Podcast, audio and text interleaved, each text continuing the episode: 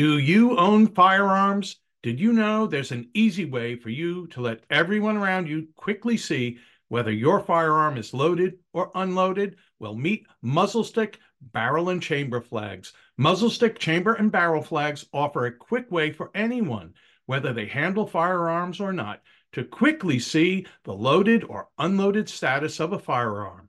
And that could save lives. Are you one of the nearly 80% of firearms owners that keep a loaded gun out of the safe for personal protection, taking an extra safety precaution by using muzzle sticks, big, bright barrel and chamber flags will let everyone around your firearm know if it is loaded or unloaded. Muzzle stick does not recommend keeping a loaded firearm outside of a gun safe, but the reality is that some firearm owners do. Clearly marking a gun status communicates to others around that may or may not have firearm handling experience that it is something that they would not want to handle. Muzzle stick is not intended to replace the rules of firearm safety. However, their chamber and barrel flags give firearms rapid and clear identification, which could result in saved lives. It's time for you to do everything you can to be a safe and responsible firearms owners head over to muzzlestick.com. That's M U Z L S T I K.com today to place your order. After all, we all only have but one life.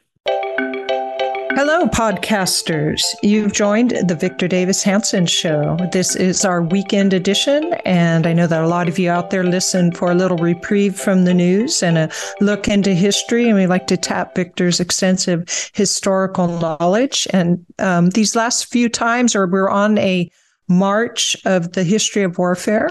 And I did say just a little reprieve. We will have some current news. And uh, this today, there's going to be a lot on the current military situation in various places around the world. So stay with us and we'll be right back. BP added more than $70 billion to the U.S. economy in 2022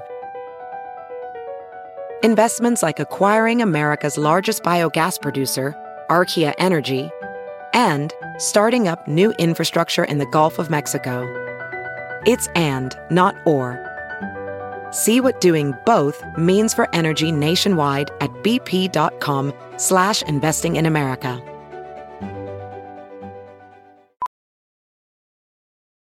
As a professional welder, Shayna Ford uses Forge FX to practice over and over, which helps her improve her skills. The more muscle memory that you have, the smoother your weld is. Learn more at meta.com slash metaverse impact.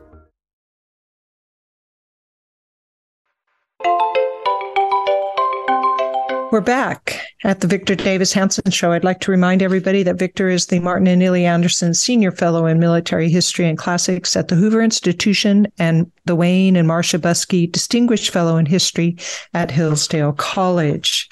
Victor, I know that we like to start off the um, podcast with a little bit of positive and i thought maybe I, I i noticed some ads by the trump campaign and i i i was very impressed. What what do you think about them?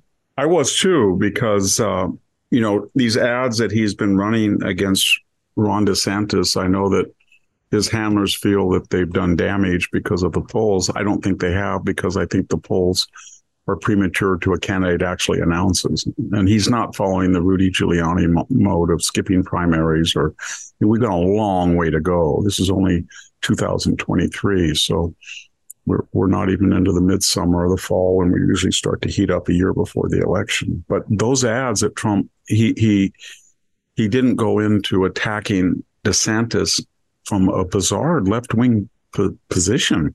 He was, he was attacking him on things like both in ads and both in speeches and both in tweets about going after the crazy Disney people, or he was attacking them on Social Security, or he was attacking them on gun control and abortion. It was from a left wing uh, perspective, and the left wing media was giddy about it. Partly yes, because they, course. yeah, they they were they were encouraging it, but the but this particular ad, it was brilliant. It it showed the world in chaos, and it had nuclear Putin, and it had all of our adversaries overseas and the crime at home, and then it had Biden uh, mumbling and Biden tripping on Air Force. Just these images. It was more image orientated. The images of just chaos, and they were very well chosen. Whether yes. they were the Antifa or all, they were very well. They were not. They were representative. In other words, they were not warped. They were representative of what's actually going on. They showed things overseas that were chaos, and then they showed this inept president. And I thought, and they weren't about Trump to the very end. And then it was very low, low key and understated. I thought was very effective. Yes, they look, they're very, they're going to be, that ad is going to be very impressive. Well, let's move on then. I have a series of um, military matters to talk to you about current. And then um, after we go to our next ad, we'll, we'll go to Constantinople. But um, what do you make of this Sudan situation in a civil war where they seem to have taken a biolab? And I, w- the other thing I didn't understand was that we have 19,000 Americans in the Sudan, or at least that was the number that I heard. And I'm not sure how accurate that is. But what, what do you make of that situation? It, I can't figure it out. I mean, there's the government, right? And it's supported by this the Egyptian government, who has a geographical obvious interest in it for stability because of the Nile River and et cetera, et cetera. But then the people who were pushing it, pushing this revolutionary rival general, are the Emirates that are not known to be particularly revolutionary, and the Wagner Group with the Russians. So I don't quite, I don't think any of us understand the coalitions that are involved, other than it's just a two warlords and they're destroying, I guess there's a bio lab that has some affiliation with the WHO to monitor, I guess, strains of cholera and measles, which, given the history of what we've experienced the last three years, seems insane that any international organization would have any part whatsoever in putting a lab in a third world country or in China. It's just a prescription for mass death. And then the second thing is Sudan is Sudan, right? I mean, this is Khartoum. This is where the Great Mahdi was. this is where, you know, the yeah. the battle of the bat, for last charge of British mounted troops, Lancers, was at the Battle of Omdurman in 1890. I mean, it's it's just got a history of radical Islamicism and instability, and I just hope that Joe Biden does not do what he usually does, and that's grandstand about he's going to bring in a airlift of thousands of refugees that all they want to do is a better life. And he's got, as he did in Afghanistan, where he didn't bring in the people who had fought loyally for us. Most of them were not on those planes. It was just man, every man for himself. And then he transmogrified them into wonderful refugees who were going to get ethnically sensitive food when they landed. And we've heard all these bad stories about what happens when you bring people in mass without audit or background checks. So I hope we don't get, you know, 300,000 Sudanese who say that they're, they want a chance at democracy or they want to have a chance. They love the United States. And then we go down the Omar, Ilhan Omar pathway in the case of her and her Somali experience, where no sooner do the this community come here, and then all of a sudden they voice all these anti-American uh, bromides. So I didn't think it was as good as I thought. I was surprised how dirty it was. All that stuff, and yet she married yeah. her brother, who basically married her brother in a sham marriage to get into a country that she then summarily trashed. So I don't. Yeah. I, I guess what I'm saying is that on all immigration that is not done legally and through channels and diverse and measured with audit is a disaster. It's a disaster, whether it's across the southern border or it's these refugee mass influxes, because we are not equipped psychologically, culturally, or civilizationally to impart from a position of wisdom as the host and moral superiority, to be frank, to say to the immigrant, you chose to come here.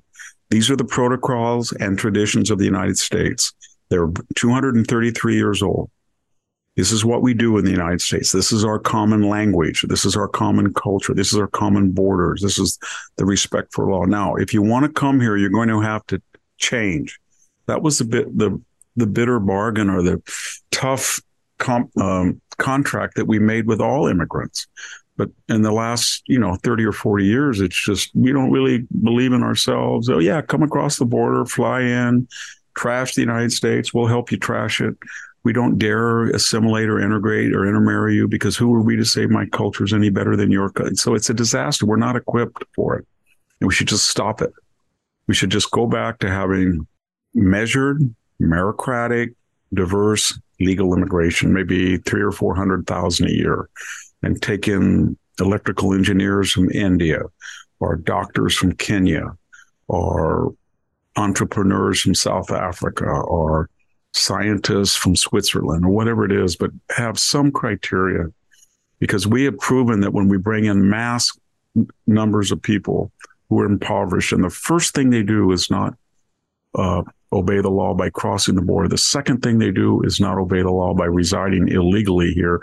The third thing they do is usually get some type of identification that's falsified to perpetuate those first two crimes. Then it's downhill. It really is.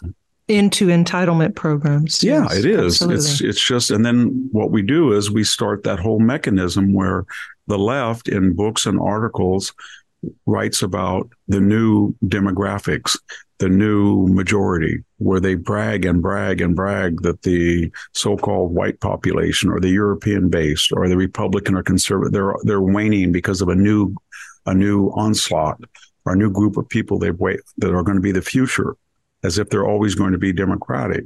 And then when, you, when somebody like Tucker Carlson objects to it, then they say, "Oh, he believes in the great replacement theory." Well, no, you, you, you created the great replacement theory. You were candid and you were bragging and boastful and braggadocious that you said that you were going to replace people by call it the new demographic. So when somebody on the conservative side said, "Yeah, that's what they're doing," oh, he's a paranoid old white guy that believes in the great replacement theory. It's just it's just absurd. Yeah, I know that. The the left has become the masters of these mass immigration, uncontrolled immigration that are just the chaos. only thing that will stop immigration. There's only one thing. We are incapable of doing it. If you get DeSantis or Trump in there, they will try. They will they will try to finish the wall. They will try to stop catch and release. They will try to deport. But they will be under enormous pressure from within their administration, from a corrupt bureaucracy and Homeland Security and they will be attacked by judges. They will be attacked by the Pentagon and they will be attacked by people in their own party, the RINO open borders, cheap labor corporate lobby.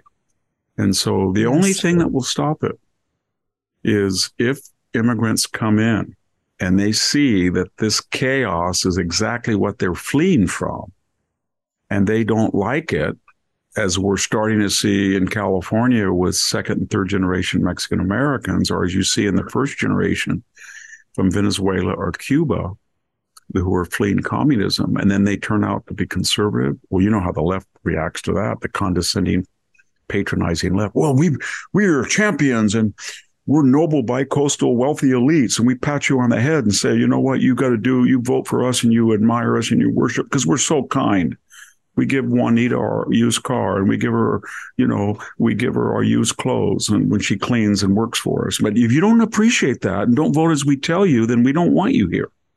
And that would close the border. So, Victor, let's turn to another military matter. We have Russian fire, fighter jets flying over a U.S. garrison in Syria, where we have approximately 900 um, U.S. military personnel there. I was wondering your thoughts. They, the papers said that they went over, they flew over that garrison, which was very close to it, um, every day in the month of March. Well, there's a lot of aspects to that story. Remember, under Trump, we had that same base or one near it, and the so-called the precursor of the Wagner Group decided on a green light from Vladimir Putin that they were going to go in there and attack it. And Trump was asked by the Pentagon for the reaction. He said, obliterate them. And they did. I mean, they killed two to 400 of them. We have the transcripts of these people just frantic that they're being slaughtered by American artillery. And so we know that that is a vulnerable place. So he never did that again, is my point, did he, Putin? No. He looked at no. the last administration and said, oh my God, they got out of the missile, the asymmetrical missile deal that I had they, oh my God, they're sanctioning more oligarchs. Oh my God, they gave Javelin missiles and offensive weaponry that Obama for, forbid to go to Ukraine. Oh my God, they're flooding the world with cheap oil. That's bad for us. Oh my God, what what are we going to do with this crazy Trump? He's just killed some people. He killed Baghdadi. He killed Soleimani. So they they were behaved. That was the only period. Not George W. Bush, not Barack Obama, not Joe Biden. That Russia did not go beyond its borders. Okay, now they look at they look at Biden and they think, you know what? the Chinese a balloon across the, the continental United States, and he was so weak, he let it go, and then he lied about it that it had no significance. Then he got dressed down in Anchorage the first three months, in the third month of his administration, where they just insulted them. They left all this gear that we were buying on the black market in Afghanistan they had the pride flag flying at the billion dollar embassy they abandoned. They gave us, they gave up Bagram Air Force Base that had 300 million bucks invested in it. And these people, incredible. When we cyber attack, they say, Vladimir, please put hospitals off your list of attack targets in the United States. And when we mass troops on the border of Ukraine, they say, well, if it's a minor invasion, we won't care. So they know that and they're probing us. But Syria is a very dangerous place in addition to that because they're sending now the, the, these uh, pro Assad fighters that had been fighting ISIS and you know they're they're aligned with Hamas they're aligned with the Assad they're Assad they're aligned with Hezbollah they're aligned with Iran. And uh, they have they're going to go they're going into Ukraine as mercenary soldiers. And then second it, it's also we have a. This is what's so weird about uh, this administration. It, it's so arrogant and chauvinistic and ignorant. So there has been a very careful relationship between Israel and the Russians. Partly it's based on some points of mutual agreement. I mean, there's a lot of Russian speaking Jews in in Israel and they have contacts with Russians. There's a lot of Russian businessmen and there's a sort of an affinity with the, the, Russian enclave in Cyprus and Israel. So my point is this: is that they they had a re- working relationship. So when Hezbollah would shell Israel, Israel would go into Syrian airspace, which was de facto not Syrian airspace. It was controlled by Russia, and they were allowed under careful guidelines to hit various uh, Hezbollah missile sites. And then we kind of blunderbuss come in by, no, you know, uh, uh, uh, Putin is, and why isn't Israel boycotting? Why aren't they on the team? And you think, well, wait a minute. So they can't do much for Ukraine. And the Ukrainians have a long history of anti Semitism. You know, if you want to go look at Baba Yar or what happened in 19 summer of 41 to 43, it wasn't Russians necessarily who were at the spearhead of the anti-Semitic pogroms and executions that were Ukrainians. So there's not a lot of goodwill there, is what I'm saying. And yet the United States expects Israel to just abandon whatever workable relationship it had to stifle Iranian sponsored influence in Syria. And they're not going to do it and you know you talk to some israelis and they'll tell you that the israeli pilots go up to hit the targets and the russians come you know they, they monitor them but they'll wave to them. Like okay as long as you get that that terrorist guy that's okay with us. Don't worry about it. And then they yeah. handle they handle the syrian reaction to it. But if you want to so it's a very volatile situation. And because we're weak right now people, as Reagan pointed out, when you're weak, it invites aggression. So this didn't happen under Trump. It didn't happen in Ukraine. It didn't happen with the balloon. It didn't happen that China is now the broker. China has invested how much? Zero, nothing in Ukraine. So they are now posing as the honest broker to broker a peace to get international diplomatic stature between Russia and Ukraine, but they didn't do anything. They didn't. We gave 140 billion dollars, and we, we're treated like nobody. It's, it's just incredible. It's so. Yeah, it sure is. You know, we're going to talk about war at the end, but it's very depressing to write these last six months about the last two centuries of the Byzantine Empire, which was a great empire, and see how insidiously serially, continuously. It was attenuated when it, it, it was a decline that was a matter of choice.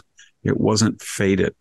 And then to see the fall of Constantinople and then to be watching something in real accelerated time while you're writing it is really Orwellian. It's bizarre. Yeah.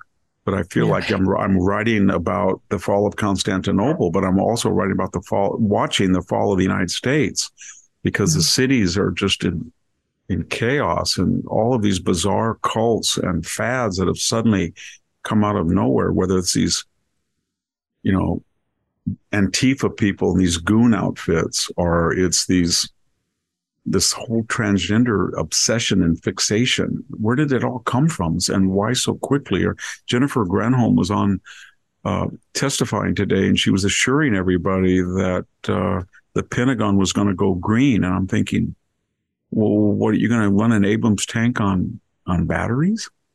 Is that what you're going to do, or an F-16 on batteries? Do you know that when you came into office, we were the world's greatest producer of natural gas and oil, and we were perfectly, completely immune from any pressure or threats from either our enemies or our allies in the Middle East. And in just two and a half years, you and Joe Biden destroyed all that, canceling Keystone, canceling ANWR, canceling federal leases, jawboning frackers and horizontal drillers, and then draining the strategic petroleum reserve, begging Venezuela, begging Russia, begging Iran, begging Saudi Arabia. Please pump more oil, that dirty, filthy substance that you guys love so much, but we hate, even though we have more of it than you do, but we won't get our hands dirty unless it's refined and you send it to us. And does anybody really think that on spaceship Earth that a oil well in Venezuela or one in the Caucasus or one in Venezuela or one in Iran can be extracted, extracting oil under greater and better environmental auspices than we do here? I doubt it. I doubt it. So yes, but can I back? Why don't Why don't we pump it when we can do it cleanly, and they can't? and we yes. use we use what we pump and not tell them to give us your oil even though they're charging us a lot and we don't care about the environmental consequences of how you extract it yeah well can i back up just one second because when, while you were talking about syria i was thinking my impression of the last 20 30 40 years is that syria fought with Israel over the Golan Heights. So they don't like Israel, but we are on Israel's side. So what are we doing with a garrison of 900 U.S. personnel inside of Syria? That's what I didn't really get when I was listening. Well, originally, originally they were going to be um, observers, spotters that were training people to fight this. I'll remember what happened. Obama pulled when he left office. He just abruptly pulled everybody out of Iraq and when we had those beheadings and that, and then all of a sudden ISIS just swept through and they took almost a half the country. And then they were in Syria.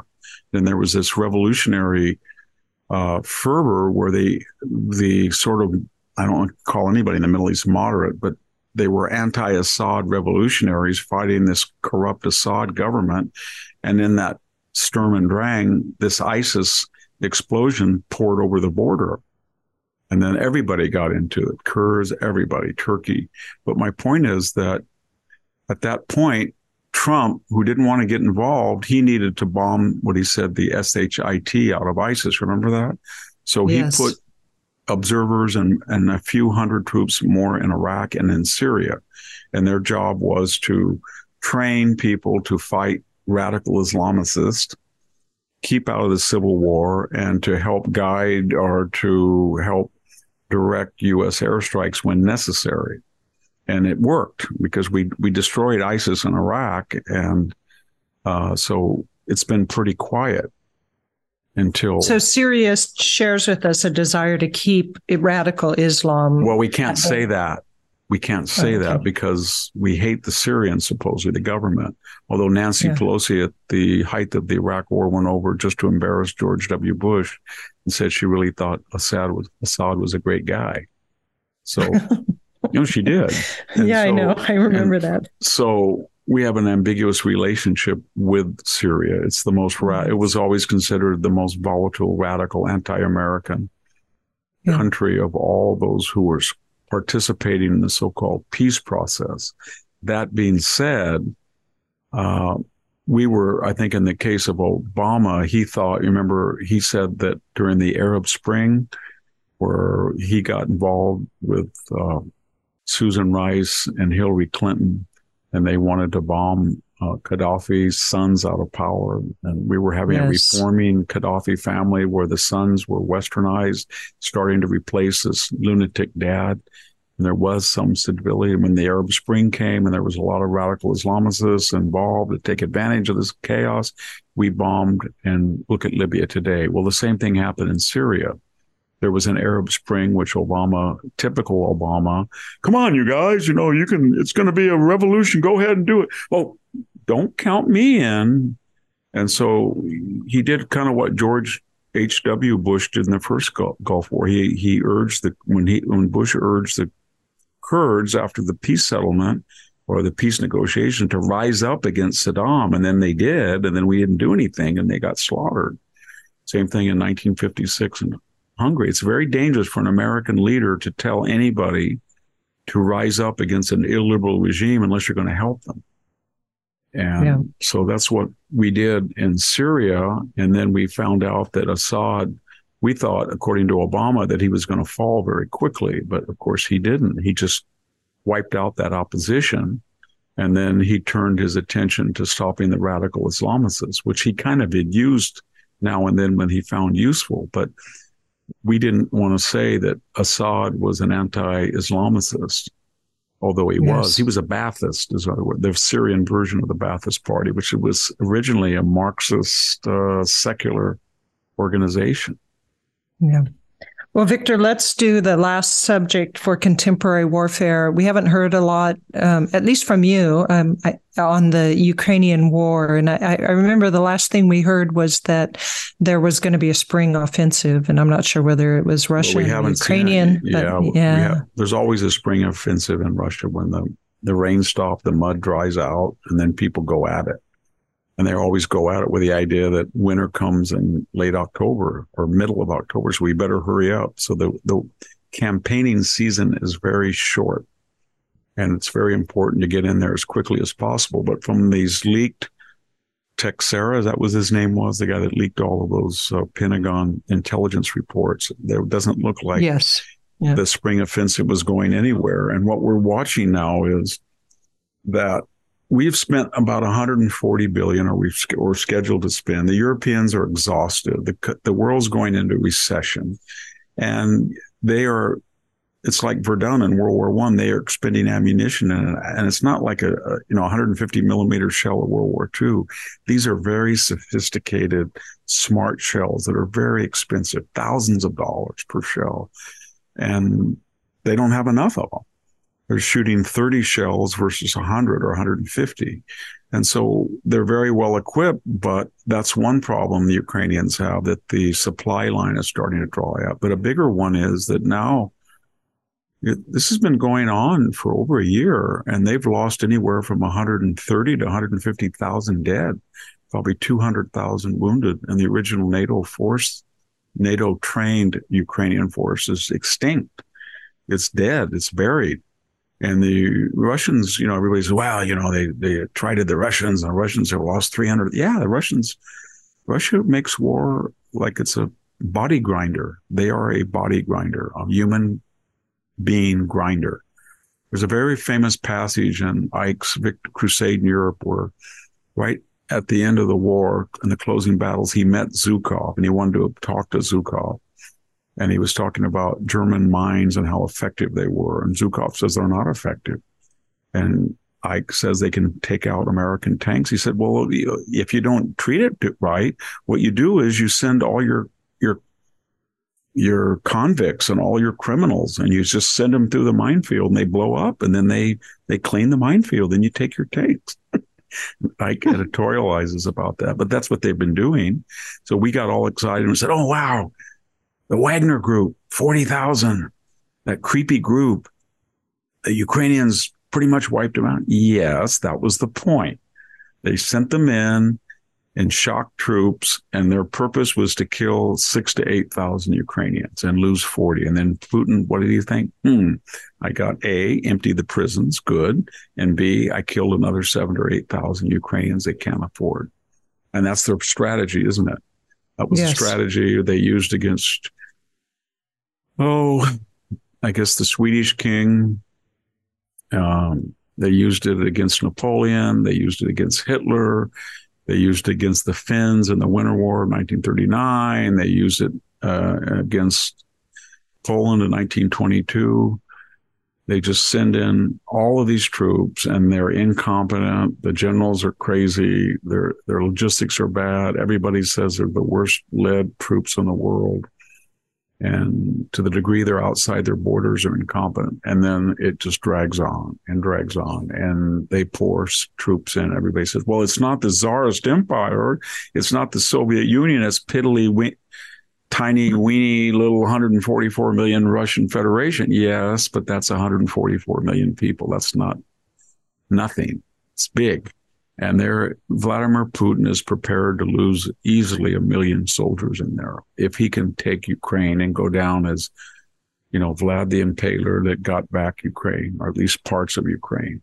That's what he's going to yes. do. So yeah. I get really angry with the Never Trump and the left wing. And I'm very pro Ukrainian. I don't think that Russia had any business going in and violating those borders. Any ancient border dispute they had along the, the Donbass or in Crimea, they could have adjudicated. But when they went in, I, I, thought we should support him with defensive weapons. But I got really angry at these people in the Washington Post. I won't mention names. I know some of them. New York Times, on left wing TV, some people at Stanford University. Oh, it's, they're going to win. These people are, this is Lincoln.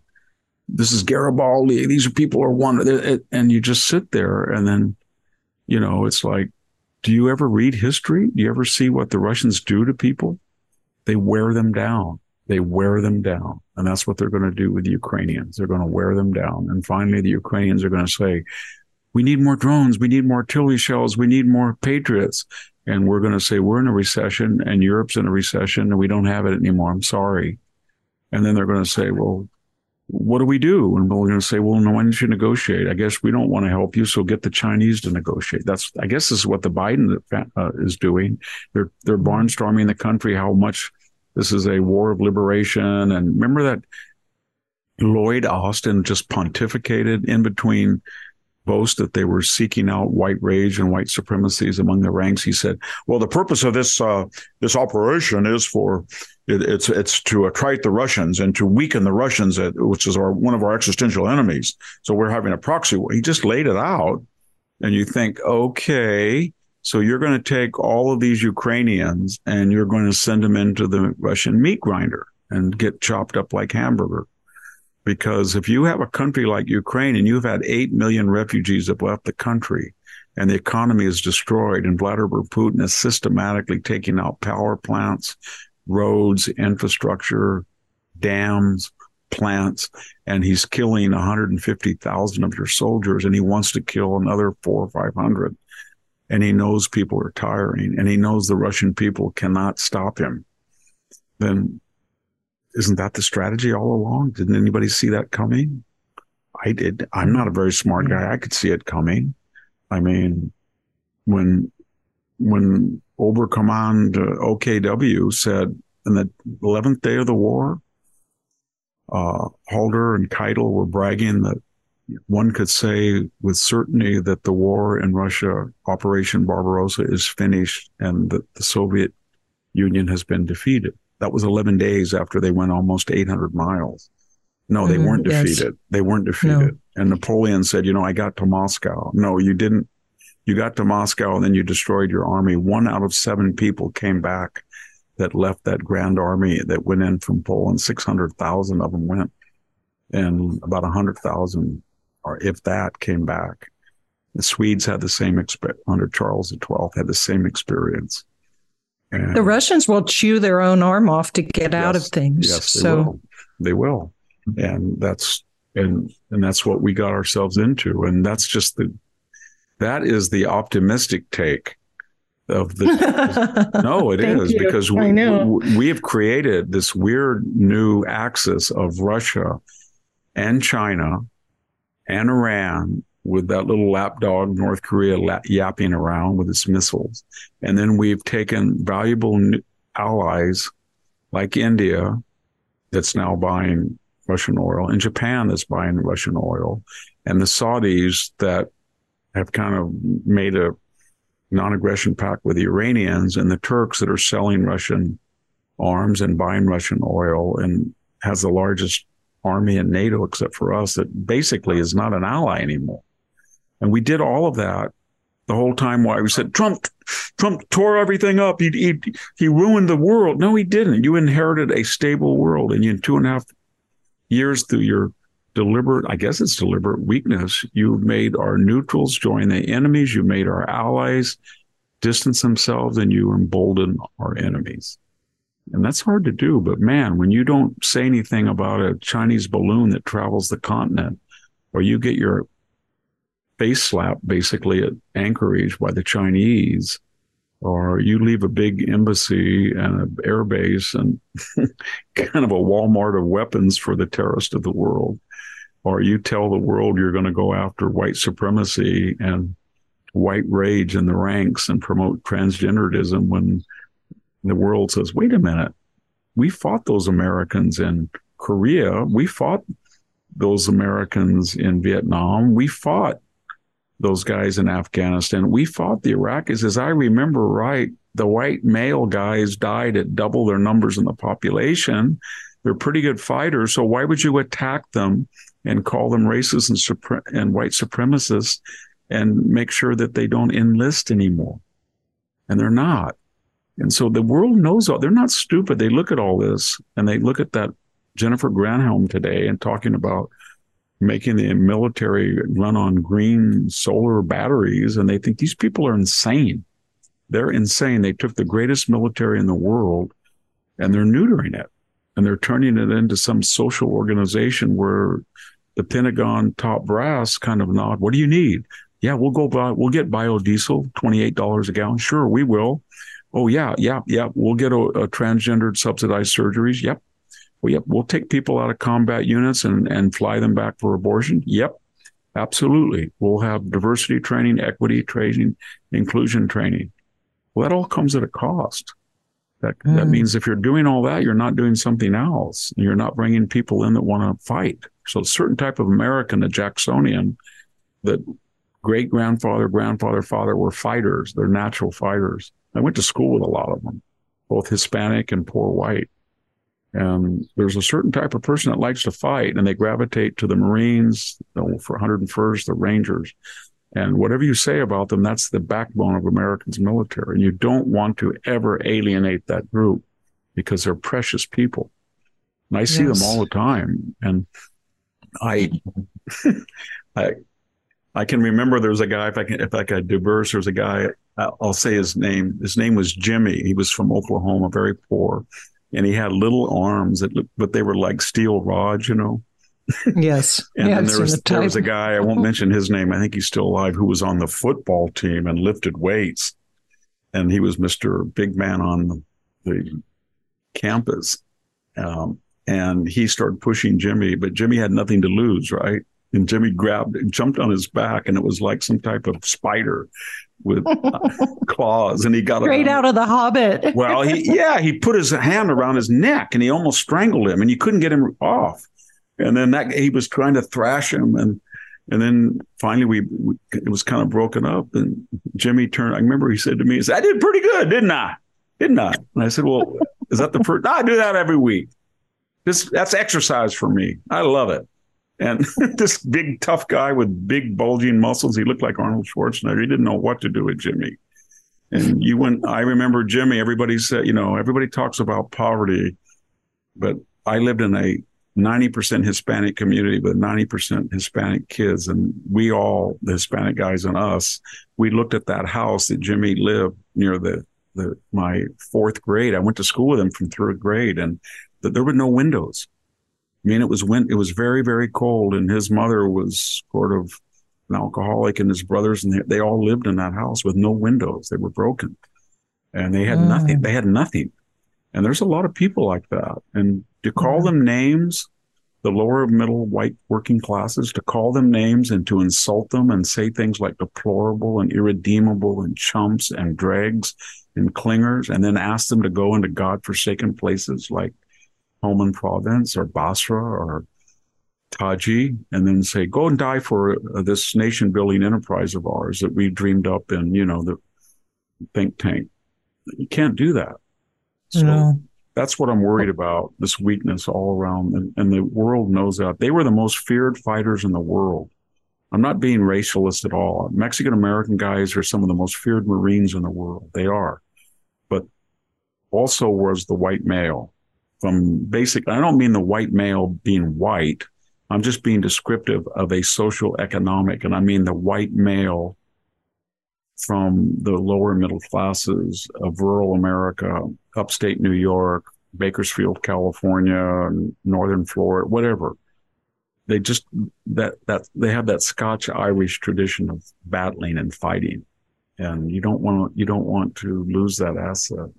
And why are no, you losing you sure it? Don't. Because a bunch of very well educated beltway generals who want to appease left wing people in the Congress and the corporate mentality are already thinking that they can get promoted by promoting the the Milley Austin agenda, and then they're going to revolve right out to a big corporate Raytheon or Lockheed or something and make more money in one year than they have in their entire life. Or maybe they'll go like James Baker. He made 50 times more when he left the FBI as general counsel and got eight million yeah. from Twitter. Wow. Okay, Victor, you're you're making me think that we're at a turning point at some in some way in our history, perhaps right now, but there in 1453 was an even bigger turning point. So I would like to turn to that. You're listening to the Victor Davis Hanson show. Stay with us and we'll be right back after these messages.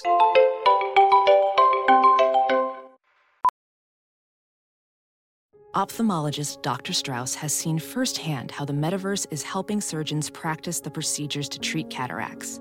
Cataracts are the primary cause of avoidable blindness. He works with a virtual reality training platform developed by Fundamental VR and Orbis International to help surgeons develop the muscle memory they need. The result? More confident, capable surgeons. And even more importantly, patients who can see. Explore more stories like Dr. Strauss's at meta.com slash metaverse impact. As you write your life story, you're far from finished. Are you looking to close the book on your job? Maybe turn a page in your career? Be continued at the Georgetown University School of Continuing Studies. Our professional master's degrees and certificates are designed to meet you where you are and take you where you want to go. At Georgetown SCS, the learning never stops, and neither do you. Write your next chapter be continued at scs.georgetown.edu slash podcast. Welcome back. I would like to remind everybody that Victor can be found at his website, victorhanson.com. You can join our website or subscribe to our website for free or for $5 a month or $50 a year. So come join us. Um, if you uh, do the free subscription, you'll get on our mailing list and there's lots of free things on the website, but the VDH Ultra material, of which there is three articles each week, um, is available to you only through a paid subscription. So please come join us. So, Victor, uh, Constantinople and the fall of Constantinople in 1453 is probably or arguably one of the most significant events in modern history. And so we were going to look at that today. I think what it does in modern history is turn the interest of the European Western continent to finding the East by going west, if that makes any sense at all. But what, how does Constantinople fall? Well, it's, um, it's a tragedy, and there's two narratives about what I guess is known in the Greek world. You know, I I remember uh, being in Athens in my apartment. I was only 19 in 1973, 74 during the coup. And my landlady was walking in and she started crying. and she grabbed me and she said something. This is Mavre Trita, Trite, Mavre Trita. I said, what is that?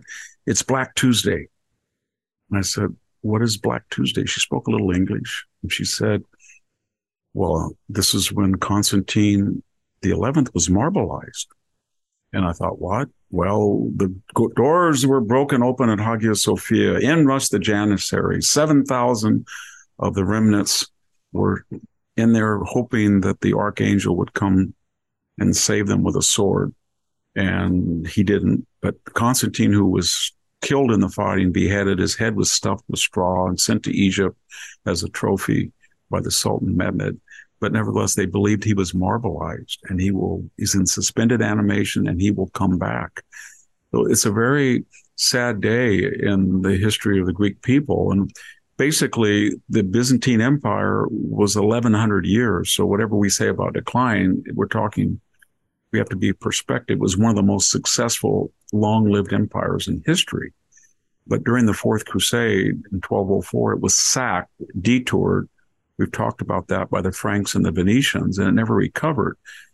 Fast forward to 1453, in a city that had a million people, only had 50,000 and they had been wiped out by the 12th, the Fourth Crusade. They'd been wiped out by the bubonic plague that hit Europe. They'd been wiped out by the rise of these crazy Seljuk Turks that had been met, transmogrified, metamorphosized with a group of other tribes into Ottomanism that were, you know, sort of jihadist Islamic warriors. And they lost all of Anatolia. They lost all of their eastern province. They lost all of uh, northern Greece. They lost all of the Balkans.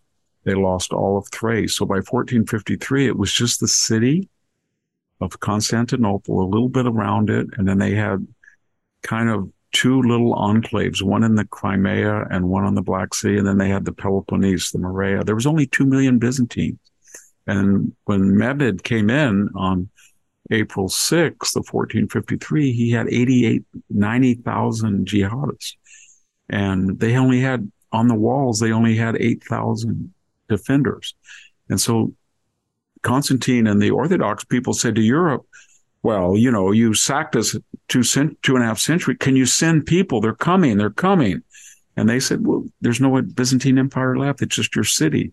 And we do business with we venetians and genovese do business with it the muslims we can handle them they said no we can save the city and some of them did come the Genovese sent 700 really brave people. The Venetians sent some galleys, and they held out from April 6th all the way to May 29th. There's two narratives in the modern historiographical context. There's the Gibbon, Arnold Toynbee kind of Stephen Runciman version that they were doomed. They were absolutely doomed. If it hadn't been on May 29th, they would have lost it someday. And then there's another narrative. No, they, they, they, they withstood Mehmet's father in 422 and they stopped that siege. And two days before the final breakthrough of the inner wall, outer and inner wall, they had, they had the greatest fortifications in Europe, the Theodosian walls that would just, if you go to Constantinople, you got to see parts of it. There's no way anybody can get through them. There are a series of bunkers and walls and pavilions and they're death traps, but they, they, they had stopped them and finally, there was a big fight among the the advisors. Uh, the Grand Vizier said, "You know what? We can't win. We got to go out. We've already lost twenty thousand men. It's time to quit." And they said, and Mehmed, who was nineteen years old, the Sultan said, "Well, what do we do?" And they said, "We can take it." So the radical Turkish contingent said, "Take the Christians." Who were either serfs or slaves or subjugated peoples from the Balkans, send them in and they sent them in all morning and they were wiped out by the defenders. And they said, then send in the Turkish peasants from Anatolia. And they did that. And then they, they had cannon, they had the big bombard and they said, keep blasting the walls.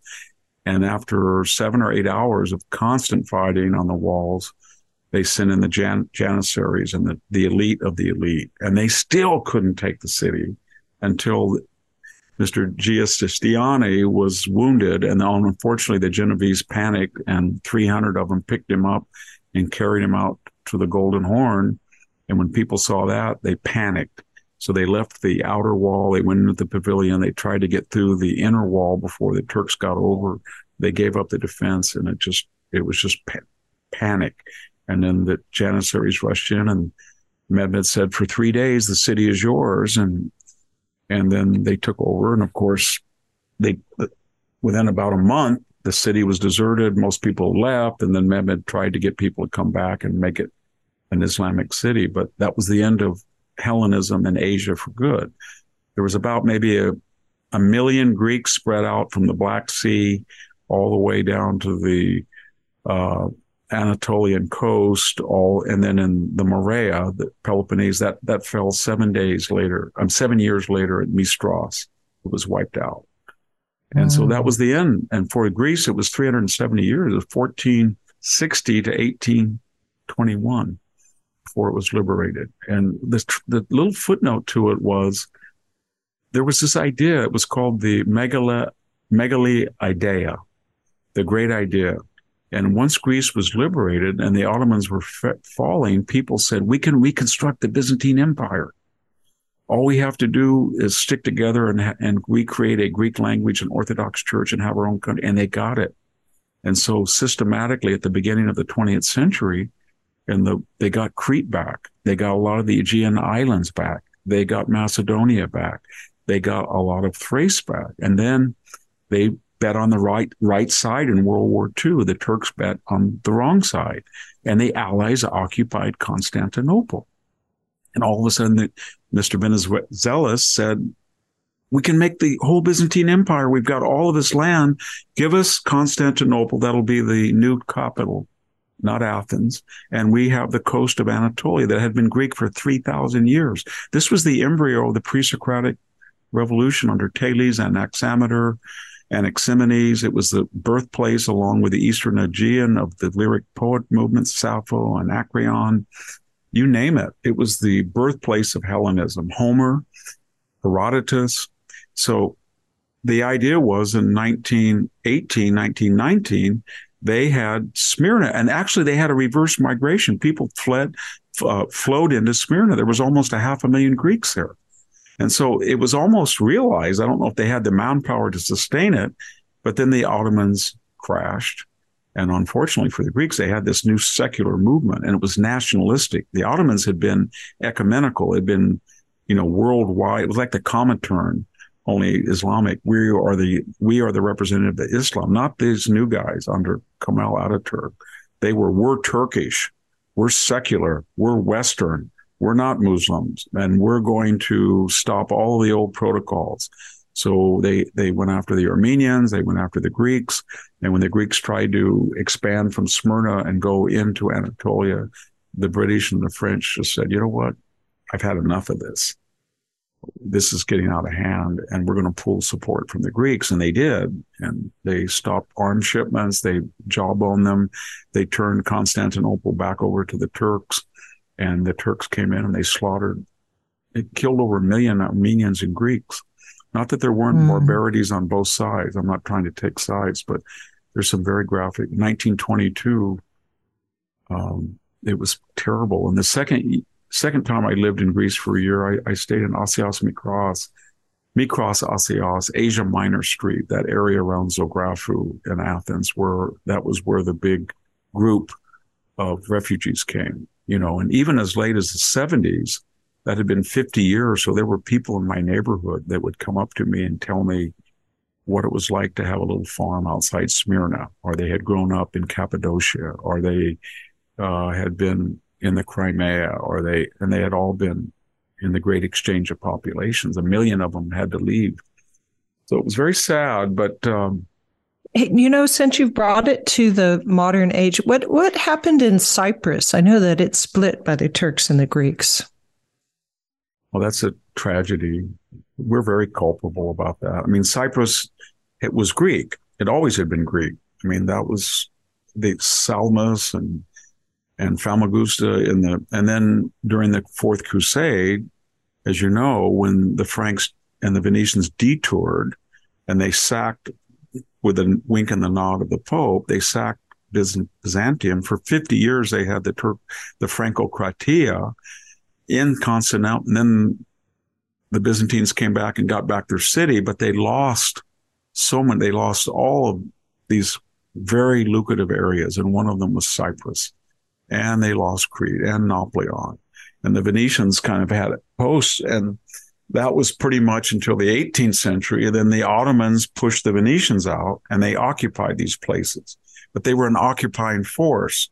So Cyprus grew up as 80% Greek and 20% Turkish, roughly, right, into the modern era.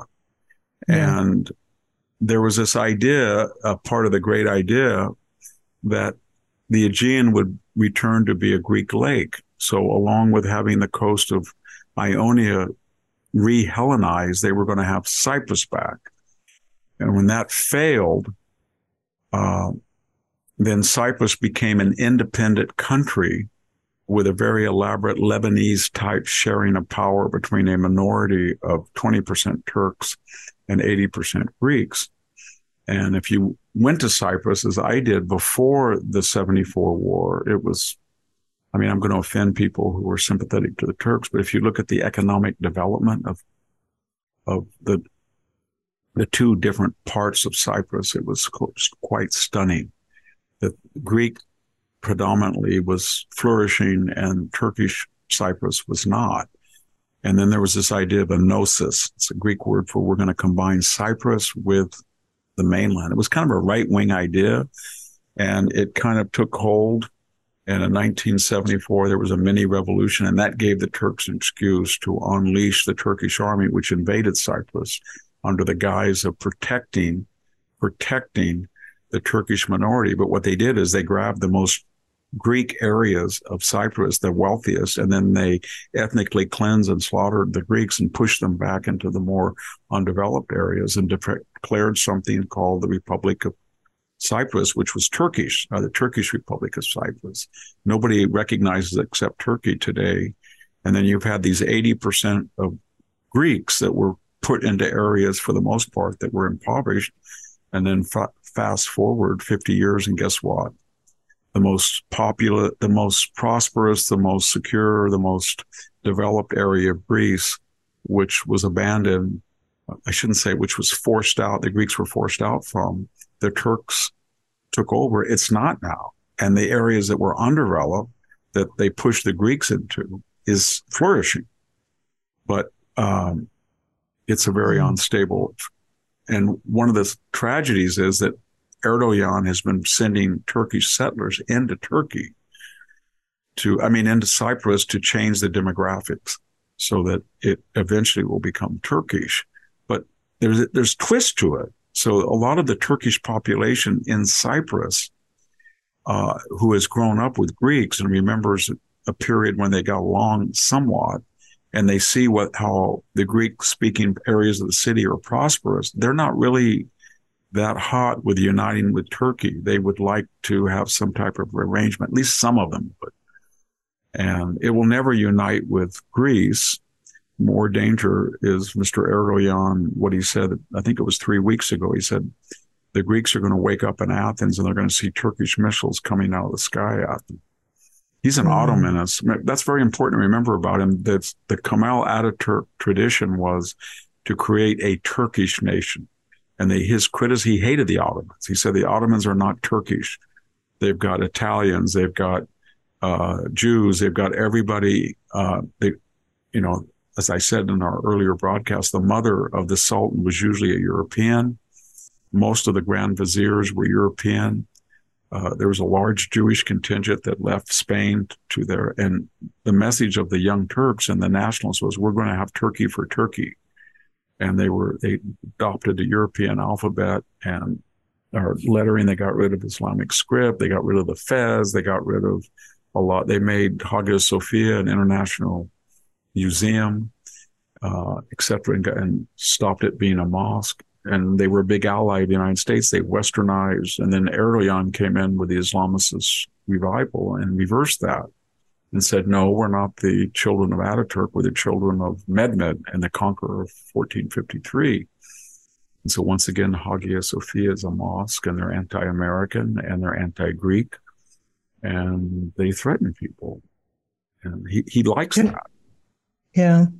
Can I back up again? It sounds like I got to confess, I'm a Philhellene because at 19 and 20, I moved for a year of study in Greece and I went back for another year. And then I probably, for 20 years in my life, I went there each summer, every other summer, and I've stayed at long periods there. So I am yeah, prejud- I'm prejudicial. I'm, I'm pro Greek. And I've, I've, been, but in my defense, I've been all over Turkey. I, I, went to Turkey when I was 19 the first time, and I've been all through Anatolia and the interior and the coast. And that's what we uh, like about you, Victor. Is you're a would you call it a Phil Greco? Phil Phil Helene. At Phil Helene. Yeah, I am. I am. I like. I like. Yeah. Uh, I mean, uh, they're very. They're very. There are certain peoples in the world, their culture, their religion. They're very accomplished, and when they come to the West, i.e., Western European as immigrants or United States, they are sometimes unfairly stereotyped because they're so ambitious and they're so adroit in commerce and they're so capable and they put a high value on family, on fam- familial reputation, on achievement. And that's been the story of Jews in the United States. That's been the story of Armenians in the United States. That's been the story of Greeks in the United States. Yes. So I, I, I, when I see Greek Americans, that they're they just have an enormous level of achievement. And I, I, mm-hmm. I can say the same thing to, about Armenians that I know very well. And they're Let both take, endan- oh. they're both endangered people. They got to remember that they come from parts of the world that are very dangerous, and they have a long history of persecution by Ottomanism and Islam, whether Jews or well, I should say that Jews were treated pretty well in Constantinople, but with the founding of Israel, there's not, you know, there's 11 million people. They're they're on the razor's edge. So are the Armenians, and so are the Greeks. That's why I've always tried to try to write that we should be very supportive of those three peoples because historically they've enriched civilization and they're very accomplished and they're very vulnerable because they don't have a lot of numbers. Yes. So, could I take you back just for a moment to um, the Ottoman Empire? It lasted 600 or over 600 years itself, so it was quite a long term. And would you very, would you would you explain that by the by the nature of its army? You know, is that what allowed for the enduring empire? Well, they were much more successful than the Arabs they were Eastern tribes that had been pushed into Anatolia by the Mongols. And when they came in, uh, there were intertribal fra- factionalism and they united under what would become Ottomanism. And they were warriors. They were nomadic warriors from the beginning, but they were, I guess they were like the Japanese. They were willing to uh, borrow ideas without feeling inferior about it if they thought a particular weapon. So they were open to trade with the Venetians, or they allowed the Genovese to come in, or they were welcoming the Jews that were escaping the Inquisition, or Greeks uh, that were conquered were allowed to participate, at least in the early years. Later in the 17th century, they became uh, there were pogroms and persecutions, but um, in the early formative years, uh, they had a very insidious system that is so bizarre, but you can see that it's almost, I don't know whether to admire it or be horrified by it. But the Devshirme, they had this, as I said earlier, this this method of recruitment where they would go into Balkan and Greek villages and they would select the oldest child, male child, and they would say, "We'll put him in the Janissaries, or he will be trained in in." He was he was into a madrasa, and then he was into military training, and that was required. And if they resisted, they'd kill the family. But then the family almost felt, well, maybe that person. It's kind of like those stories of lost kids, you know, and the searchers that are taken away by American Native Americans it was the yes. same idea. Maybe he'll remember his parents and give us preferential treatment next time they come in. But they made this shock troop. All these people did, the Janissaries, they were Europeans for the most part. They got special privileges. They were, they wouldn't let Turks, uh, very many of them enlist. And they did the same thing with, with beautiful young women. They took them out of the villages, southern Russia, around the Black Sea, Greece, the Balkans, and they put them in this huge harem and for the aristocracy to have multiple wives and girlfriends. But the result of it was that the lucky or unfortunate one that actually married one of the many children of the son of the sultan, if that's if that person eliminated his rivals or was more talented or whatever the particular circumstance, and he became sultan, his mother was a European. And so that was very strange because they were waging a war against Europe with shock troops that were European at birth and sultans that in many cases were half European themselves. And remember, they would then have liaisons with a person in the harem that was usually not Turkish. So the bloodline, if I could be so gross, would be few less and less Turkish, if you know what I mean. It's Yes. a half and then a quarter, then an eighth. And and then on top of all that, uh, the, the Janissary recruitment system and the harem, then they were open to the West. So most, not all, but a lot of the Grand Viziers were not were were not Turkish. So their idea was if you convert to Islam, you will be more fanatical. A lot of the I'll give you one example. When they attacked Islam, the head of the, the Turkish Ottoman Navy was an Albanian. And the Grand Vizier was Turkish, but there were rumors that way back in his bloodline he had been French. And then, and so they they enlisted a lot of people that were Greek. The the architect of the bombard, the big cannon, uh, whatever we want to call it, the Hellespont cannon, the Dardanelles, that was effective in knocking some of the walls down, was created by a Hungarian. And Mm. so they were very open to Western science. They were emulative. Yes, uh, if you look at the, the metal content of Venetian cannon on galleys, it had pure uh, bronze, no doubt about it. And if you look at galley designs, they were more effective. But when you look at what the Ottomans did, they just took a, a, a Venetian galley and a Venetian cannon and they copied it and they made more of them. And so it was very hard to stay ahead of them uh, technologically because they had no inhibitions about absorbing things. And once they got to Constantinople, they were on the window of the West. So on that siege, even before though on the siege, they had more artillery than the Byzantines. They had more gunpowder than the Byzantines. They had more Christians fighting for them, or at least people who were born Christian than were on the walls of Constantinople. Yeah. And that was what's Wow. so ironic about it. Very sad to think about this whole Byzantine culture was an outpost culture finally. It had been the Eastern Roman Empire and it was the wealthiest part and it survived the collapse of the West. So from 500 to 1204, it was booming. It had ups and downs, but it was massive. It had all, all the way down to Alexandria. It had all of today's Middle East. It had all of Syria. It bordered Iran and it was all all of North Africa. It had most of Italy back. It had an enclave in Spain, and it was trying to reform the entire Rome. And they were never they were never called Byzantines. They were Roma Roma uh, Ioi, the Romans. That's what they were known as, even though they spoke Yeah. Greek. So it was a it's a very fascinating culture, and um, the Greeks today, although they're very proud of their classical culture because of their religious uh, observance, it's the Byzantine culture that's more ubiquitous via the Katharevousa formal dialect that you still see. And it's it's very funny. You can read Byzantine Katharevousa, and it's almost like classical Greek. It's I've been translating some of these documents, and I can read Demotic Greek, but with difficulty. But when you see something in Katharevousa, it's just it's just like classical Greek. Wow, that's fascinating. Well, Victor, we have to go to a break and we'll come back and talk maybe a little bit about farming. Stay with us. Whoa, sweet man cave. Thanks. Serious upgrade. How'd you pay for all this? I got a home equity line of credit from Figure.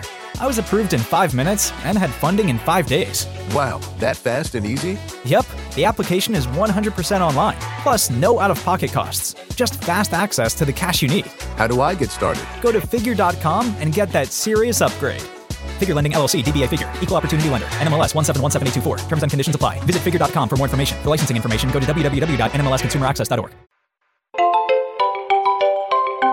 We're back. I would like to remind everybody that we are a part of the John Solomon's Just the News. And so I, we highly recommend that you go to John Solomon's website. He's an investigative reporter and has um, come out with some of the most uh, revealing of either problems or issues in Washington, D.C. So his website is a great news source. And that again is just the news.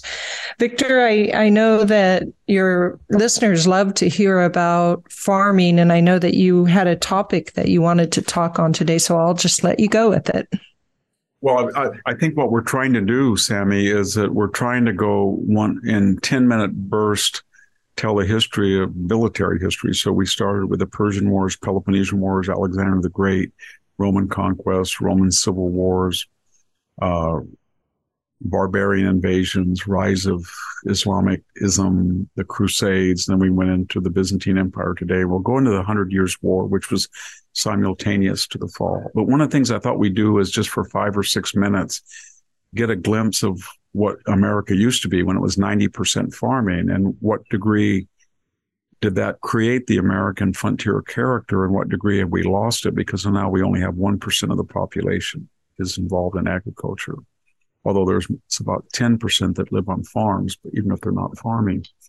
And one of the things I think is very important is that our modern mentality is that we feel insulated from nature and we feel that everything is at our beck and call, and we have lost any sense of fragility. What I mean by that is if uh, you're at work and you don't like things, then you go to HR and you expect something to happen. Or if you do a good job, you go to your boss, you want a raise. Or if you're dismissed, you feel you have rights and you can sue. Or you're you're planning to buy a home or a car and you look at your pay stub and it says you know $3300 a month and it's there every month. Just wipe all that away with the agrarian mind. You're out on a piece of land and you're responsible yourself. And you have no idea what you're going to make. It's like most business people but it's even worse because most business people have to fight the market and labor and the bank and the insurance company and all and the regulatories and the government. But farming has a different element. It has nature. So what do I mean by that? I mean, I can remember the the great 1982 rain. We had just picked 109,000 trays. We had borrowed over $200,000 for the harvest the weather report said partly cloudy in September. It was a late year. And all of these raisins, if they took a half inch, they were ra- they were ruined because you know the sand would get into them on the ground. They were on paper trays, and all of a sudden, my twin brother called me up at one in the morning and said, "That hurricane down in Mexico, Mister, just turned." I go, "What? It just turned. It's going to be here in eight hours." So you get on the horn and I'll get on the horn and I need 20 men from you and I'll get 20. Well, where do you get 20 men? So, you know, you get your mother who's a judge who's in her 60s. My father had both knees operated on, and you get uh, everybody out there. And then you go call up anybody you know, and and all of a sudden you call up every labor contractor, and some guy says, Well, Hilario will help you, but he wants 30 $40 per thousand trays to be rolled. And you say, oh, you have to roll them in a ball. Okay, well, the problem is Hilario's 15 miles away. So you drive over there in the middle of the night and get him and then bring him and you got to give him food and take care of him. And that's what you do. And so, and then we saved 90% of the crop. Most people didn't. But, and then I can remember just, we said, well, we don't have enough money to thin this uh, Santa Rosa orchard but we better borrow more because the Santa Rosa price is pretty good. So we did. And we got the plums every eight inches apart. I was on a ladder for, I think, eight days. And then all of a sudden, everything went well. We were right into June. They were beautiful. They were what we call a three, four, a big site. And guess what? A storm came. Who's ever heard of a storm coming in California in early June? It not only came, this big black cloud came and it hovered over our area and it hailed. It hailed for 10 minutes and they were the size of pellets and they ruined the entire crop. completely ruined. And it was, that was it. And you think, and then it cleared up and it was sunny the next day. And you think, I just lost $70,000. And it was stuff like that. So you couldn't count on anything. And, and that made you entirely self-reliant. I've never been more self-reliant than myself. And then when you, you look at health a different way, if, you know, if when I got mononucleosis, I just, I had it for about a long time. I called up Cal State and I said, I can't get in there today. My gland, oh, there's no problem. You got plenty of sick leave. But if I was out on the ranch and I got a strep throat and I had to furrow out, you know, 40 acres on an old Oliver tractor and I had 101 temperature, if I didn't do it, who was going to do it?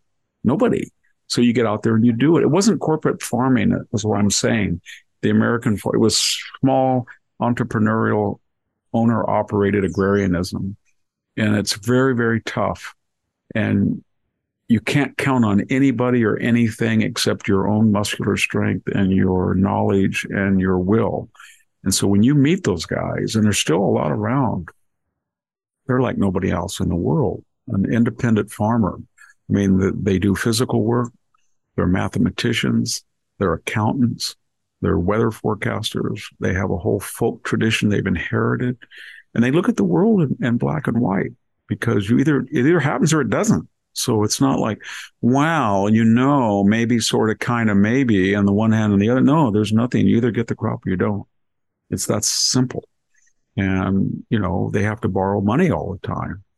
And I, I really admire them, but, uh, I can remember some mm. days that I was think, I would think, you know, I finished all the PhD rent, uh, requirements in just two and a half years at Stanford. I learned to write in Latin and Greek pretty well. I, I got aced my Greek and Latin exams, my Roman history, Greek history, Greek literature, Roman history.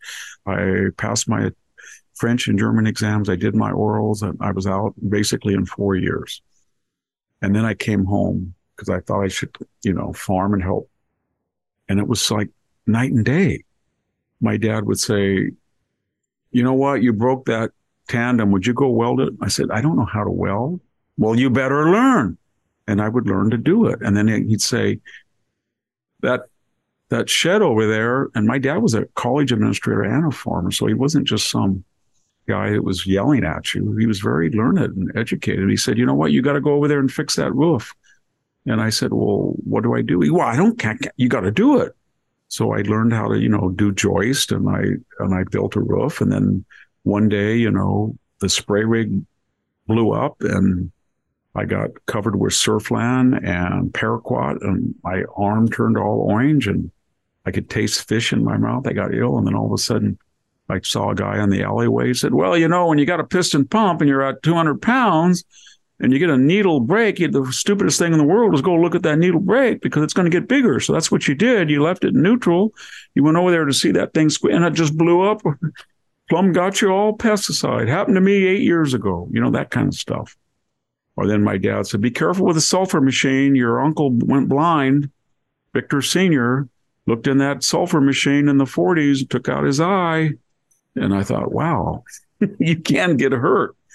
I remember my brother came in one day and I said, What happened? Oh, I just lost my finger. I just took off the tip of my finger on a grinder. And that that was every day. I, I think every relative was hurt. My father fell in a hay rake when he was, um, I think, a teenager and impaled him. And his father came out on the farm and he was stuck on a hay rake. It had gone all the way through his liver. And my grandfather cut off his finger farming, my Swedish grandfather, when he was, I think he was 76. So it's a very dangerous thing. And uh, anyway, what I'm trying to do is relate all of these challenges. And I get, I hope in this series of five minutes or more, I can talk about the art of irrigation or cultivation or pest control or fertilization, because I think people will be interested in how they get their food. And, uh, but it's, and one last thing, you're the steward of what you do. So you live on the farm. You don't live in, you don't own 10,000 acres and live in town. You live there. So you have to be a steward. I'll give you one final example. In the 1950s, there was a miracle, um, DBCP, a miracle chemical, and it was called Nemagon, get rid of nematodes. and we had a lot of sandy soil. When I was a little boy, it came into real popular use in the, I think the early 60s. And my grandfather would say, Oh my God, I got to get that nemagon. They shanked that nemagon on. That old vineyard was 60. It had one ton of raisins. The next year it had two ton. It killed every nem- nematode. And it was like a, a miracle. And my mom, who was really ahead of her time in terms of, you know, the environment, said, anything that can do that, Dad, we got to be very careful about. Well, you know what happened. There were some people up at Livermore in the factory. They all went sterile. Not all of them, but a lot of them went sterile producing it. They did a lot of studies. They may have overreacted, but they found it got into the water. And so mm. when I hmm. came back from Stanford, I a guy came out from the county and said, "We got to test your DBC level," and it it was high.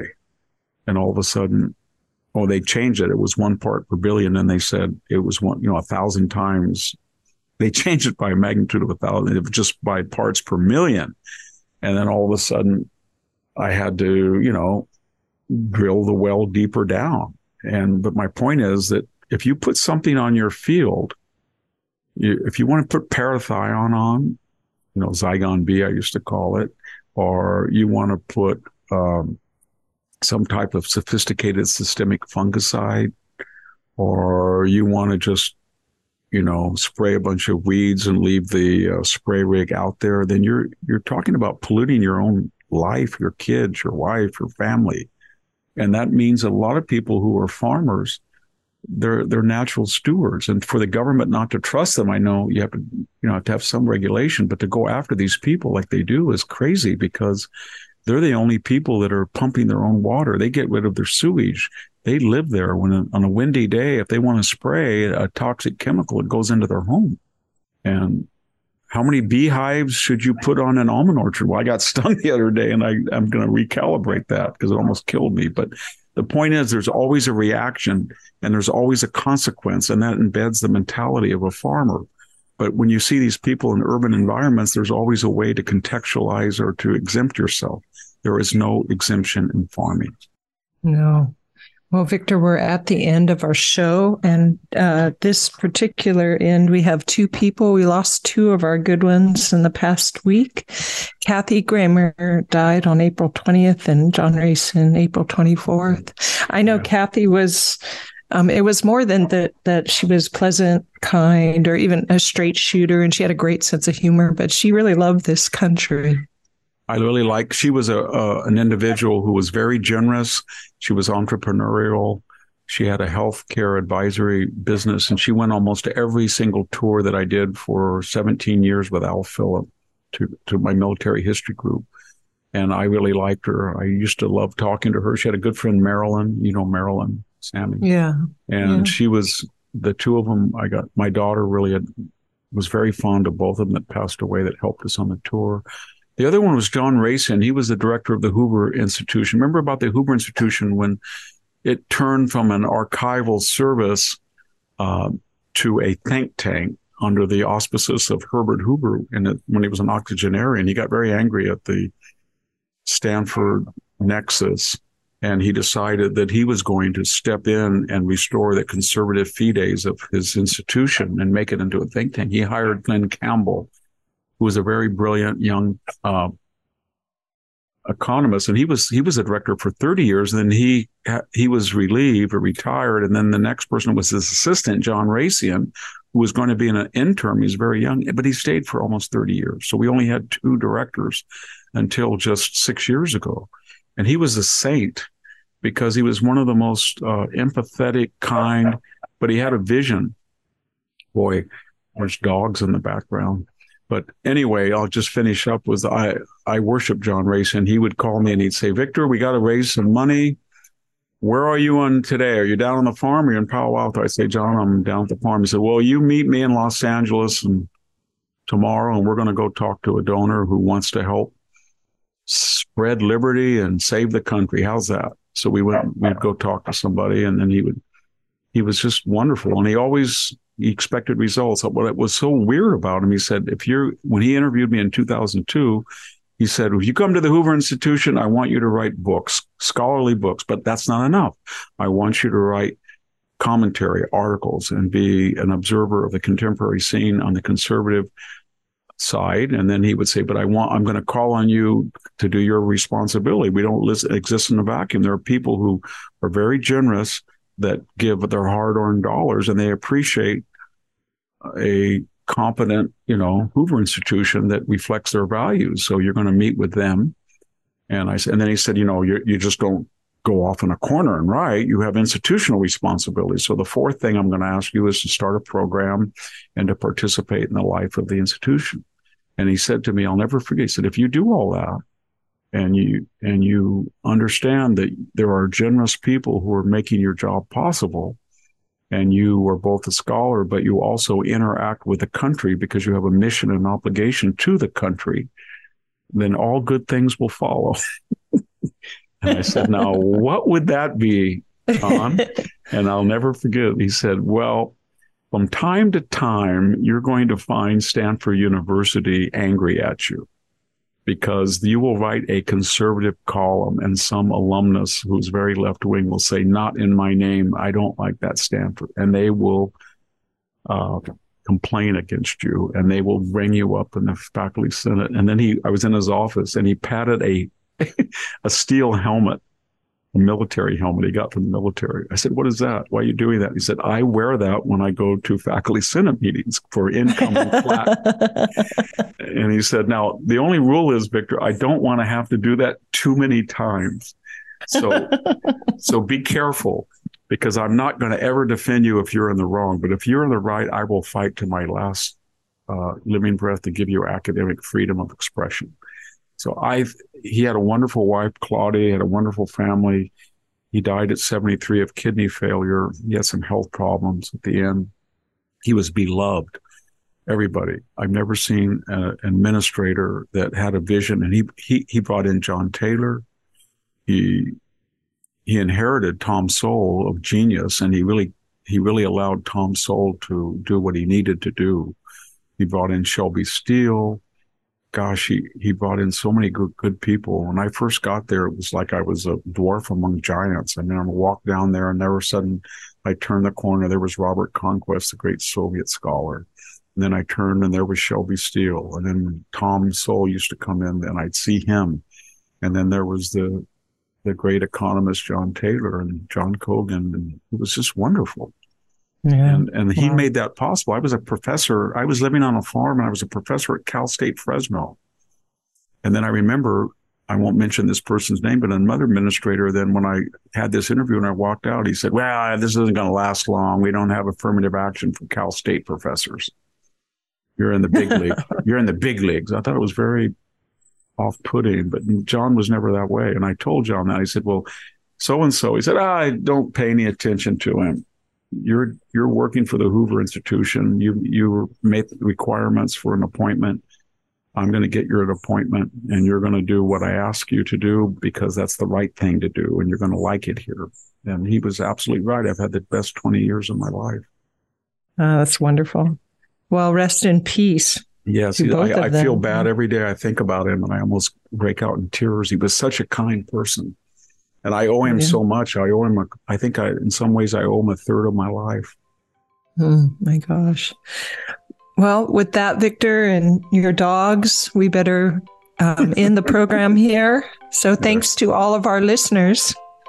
Thank you, everybody, for listening once again. This is Sami Winc and Victor Davis Hanson, and we're signing off.